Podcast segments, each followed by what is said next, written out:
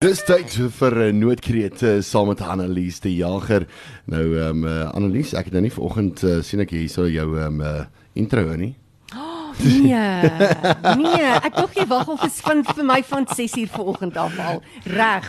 Ons is rooi tapijt. Kyk, die hele kantoor is rooi, so dis oukei. ja, nou kyk, o, o, dit dit is nou maar baie keer nou maar hoe dit werk hierdie kant, weet ek word so bietjie in die diep kant ingegooi jy dan gewoonlik dan. Dis ons leer swem van, is dis goed so. Gaan dit goed met jou? Dit gaan baie goed met my, dankie Annelies. Die winter is op ons, nê? Die winter is op ons en dit is een van die dae ek sien dit raak al hoe eh, later raak dit nou al bietjie ja. of vroeër raak dit donker en later raak dit lig in die ja, oggend. Nou vir die ouens wat nie eers 8 uur opgestaan het, wil ek sê, staan 'n bietjie vroeër op en dan gaan jy sien 6 uur in die oggend, dan is dit um is dit mooi buitekant, maar dis dis asof dit nog donker is. Dis asof dis nie donker nie, maar dit voel asof die nag nog hier is. Dit is so. Dit lekker, is so. Lekker die die skuif van seisoene. nou Annelies, jy het vandag 'n gas saamgebring uh, eh, atleet. Baie spesiale gas saamgebring. Dankie Vanus. Ek gesels met Norman Johnson. Norman, goeiemôre en baie welkom by ons. Dankie Annelies. Môre luisteraars.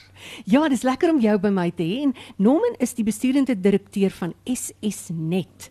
Dis 'n snaakse woord. Waarvoor staan dit? Dit staan vir Sudan Support Network. Dit is 'n ondersteuningsnetwerk om die Here se werk in Sudan en Suid-Sudan te ondersteun. So dis 'n welsynsorganisasie ook, maar wat ja. spesifiek dan nou in Sudan werk. Sudan en Suid-Sudan, ja. Waar hoe kom jy by so iets betrokke? Wat's jou agtergrond? Dis uit en uit te roeping. Ek was eh, te doen gehad met menslike hulpbronbestuur, arbeidsverhoudinge bestuur, daai soort van goed. En toe sê die Here, "Nee, kom hier ou maat." Sudan is joune. So dit het nou al twee la, twee lande geword. Ons sê ons slagspreuk is vir ander lewens, vir ander lande of nasies. Ja. En hoe lank is jy al betrokke by hulle? Van 1998. Dit is nou in my derde dekade so. So dis lewensroeping. Ja, dis amazing, maar hoekom Sudan? Is daar nie is daar nie werk is maar maar daar's mos nou werk in Suid-Afrika ook. Ja, maar wonderlik. Laat mense hierso werk. Here het my geroep vir Sudan. Dis eenvoudig. Dis waar. Elkeen van ons het 'n spesifieke roeping. Jy weet, mense vra baie maal vir my, hoekom is ek nie meer in die korporatiewe wêreld betrokke nie? En ek is so 'n bietjie daar, maar my roeping is om in die welsynsveld te werk. Ehm um, elkeen van ons het 'n spesifieke ding en ek dink solank jy doen wat solank jy dit wat jy doen goed doen, maak dit nie saak of jy ehm um, elektrisiteit uitsorteer of jy agter 'n mikrofoon sit soos Vanus en of jy ehm um, 'n dokter is en of jy 'n skoonmaker is. Solank dit wat jy doen vir jou roeping is en dit jou laat glimlag as jy opstaan in die oggend. Dis baie waar en as jy in jou roeping werk werk, dan gaan jy nooit moeg raak nie. Jy kan moeg raak, maar jy sal nie moeg raak daarvoor nie. Ek het nog nooit my smaak vir my smaak vir dit raak net elke dag groter. Want ek sê as ek ophou getuienis sien van lewens wat verander en nasies wat verander, dan sal ek sal ek moeg raak. Ek raak nie moeg hiervoor nie wie was dit wat gesê het as jy doen waarvan jy hou, dan sal jy nooit 'n dag in jou lewe werk nie. Ek dink dis daai selfde beginsel nie. 'n Wyse persoon, wie ewer dit is, wyse persoon. So sê vir my, wat doen julle in Sudan? O, ons verleen praktiese hulp met soos oogoperasies, soos boorgate, Die nuutste in die Nobaberge man wat tot onlangs flenter geskiet was deur lei regeringsmagte, maar daar het 'n kerk 'n klomp vrouens opgelei, weer oorlogswede wees in naaldwerkvaardighede en daar is vir 27 van van die 74 elkeen 'n uh, naaldwerkmasjien gegee. Ons kon nog 19 help, maar daar daar's nou byvoorbeeld 'n klompie naaldwerkmasjiene nodig daar's 2000 ja. rand stuk. OK, so naaldwerkmasjiene en ander praktiese hulp, maar dit klink vir my klink vir my watervoorsiening is 'n groot is 'n een van julle groot fokuspunte. Ja, want as jy 'n boorgat uh, uh, boorgat voorsien en ons werk deur kwaliteit vennote, dan kan jy 'n gemeenskap van 750 mense seën met vars water. Jy weet as ek net een storie kan vertel by een van die plekke waar ons 'n boorgat gesink het, uh, die vrou van die kaptein het gesê Nou hoef hulle nie meer vir ure lank water te dra op hulle koppe nie. So die hare op hulle kop begin weer groei. Ons voel weer mooi. Dit is vir my so inspirerend. Ja, absoluut. Maar ek sien op julle webwerf julle doen ook heelwat Bybelverspreiding. Bybelverspreiding wonderlik man hierdeur ehm um, Anton hulle in in Rustenburg hulle druk Bybels vat dit so intoe hy doen dit nie vir besigheid nie. Uh dit kos ons R5 om 'n Bybel te sponsor die Nuwe Testament. R17 vir 'n volledige Bybel. So as jy gaan uitwerk, dit kos 1 sent per psalm man.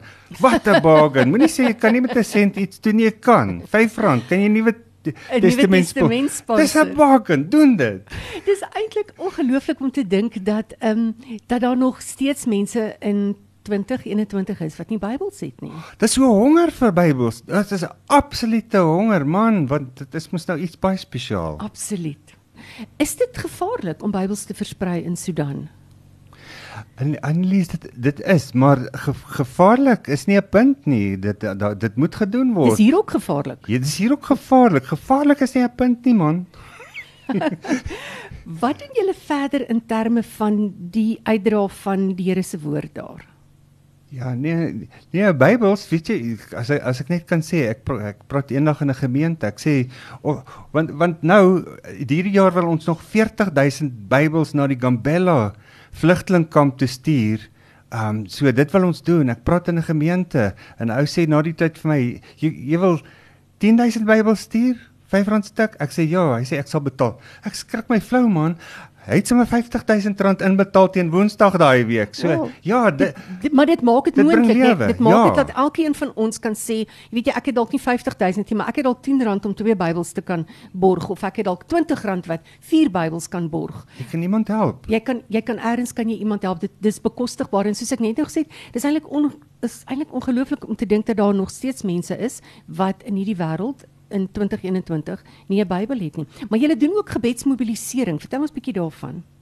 Ons het die voorreg, ek het die voorreg om aanlyn gebed te mobiliseer of te fasiliteer elke Vrydag 5 ure lank verskillende goed en dit is my absolute hoogtepunt van die week. Dit is wonderlik om te sien hoe die Here mense stuur en hoe ons net connect. Daar's verskillende goed waarvoor ons bid. 6 tot 7 op 'n Vrydag aand dan is dit amper soos 'n gebedsitkamer en al die vriende kom daaraan en hulle deel en hulle bid. So dit is 'n belewenis. En elk en iewers eers maak maak dit alles 'n verskil en raak dit ek dink raak dit iemand se lewe aan. Ek het al baie op Noordkreet gesê dat wanneer jy 'n organisasie ondersteun, moet jy weet jy gee nie jou geld of jou tyd of jou of jou kundigheid aan 'n organisasie nie, maar jy gee dit aan 'n mens aan want daar's iemand aan die eindpunt wat gehelp word. Daar's daai vrou wat sê dankie, ek hoef nie meer 'n uh, emmer water op my kop te dra nie. Sy's aan die eindpunt. Dis daai kind in 'n vlugtelingkamp wat vir die eerste keer 'n Bybel kan vashou. Dis die eind Dis vir wie jy eintlik die geld gee. Jy ja. gee nie jou geld vir 'n organisasie nie. Jy gee dit vir iemand aan die einde. So sê gou vir my, hoe oorleef jy finansiëel?